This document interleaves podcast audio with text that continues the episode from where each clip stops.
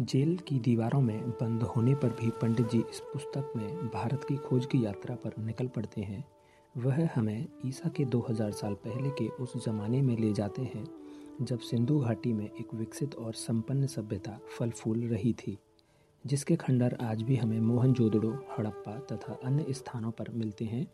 वहाँ से इतिहास के विभिन्न और विविध दौरों का परिचय कराते हुए वह हमें आधुनिक काल और उनकी, उसकी बहुमुखी समस्याओं तक ले जाते हैं और फिर भविष्य की झांकी दिखाकर हमें खुद सोचने और समझने के लिए कहते हैं।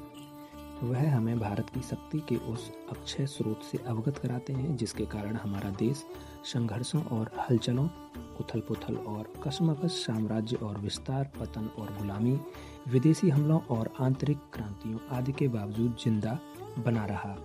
लेखन का अध्ययन सभी दृष्टिकोण से ऐतिहासिक, राजनीतिक, सामाजिक, आर्थिक, दार्शनिक, वैज्ञानिक, सांस्कृतिक, राष्ट्रीय, अंतर्राष्ट्रीय कोई भी पहलू उनकी पैनी निगाह से नहीं बच पाया है। साथ ही इस पुस्तक में पाठकों को नेहरू की वह व्यक्तिगत छाप भी देखने को मिलती है, जिससे इस किताब को आत्मकथाओं की रोचकता, गति और सह सहद्रता से विभूषित किया कर दिया जिससे इस किताब को आत्मकथाओं की रोचकता, गति और सहृदयता से विभूषित कर दिया गया है। यह पुस्तक 1945 में लिखी गई थी।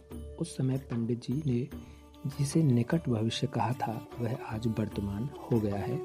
पाठकों को पंडित जी के कई निष्कर्ष आज घटित होते हुए साफ़ दिखाई दे रहे हैं। यह पुस्तक लेखक की विश्वविख्यात द डिस्कवरी ऑफ़ इंडिया का अनुवाद है। पाठकों को संभवतः पता होगा कि इसका संसार की लगभग सभी प्रमुख भाषाओं में अनुवाद हो चुका है और सभी जगह यह बड़ी लोकप्रिय हुई है।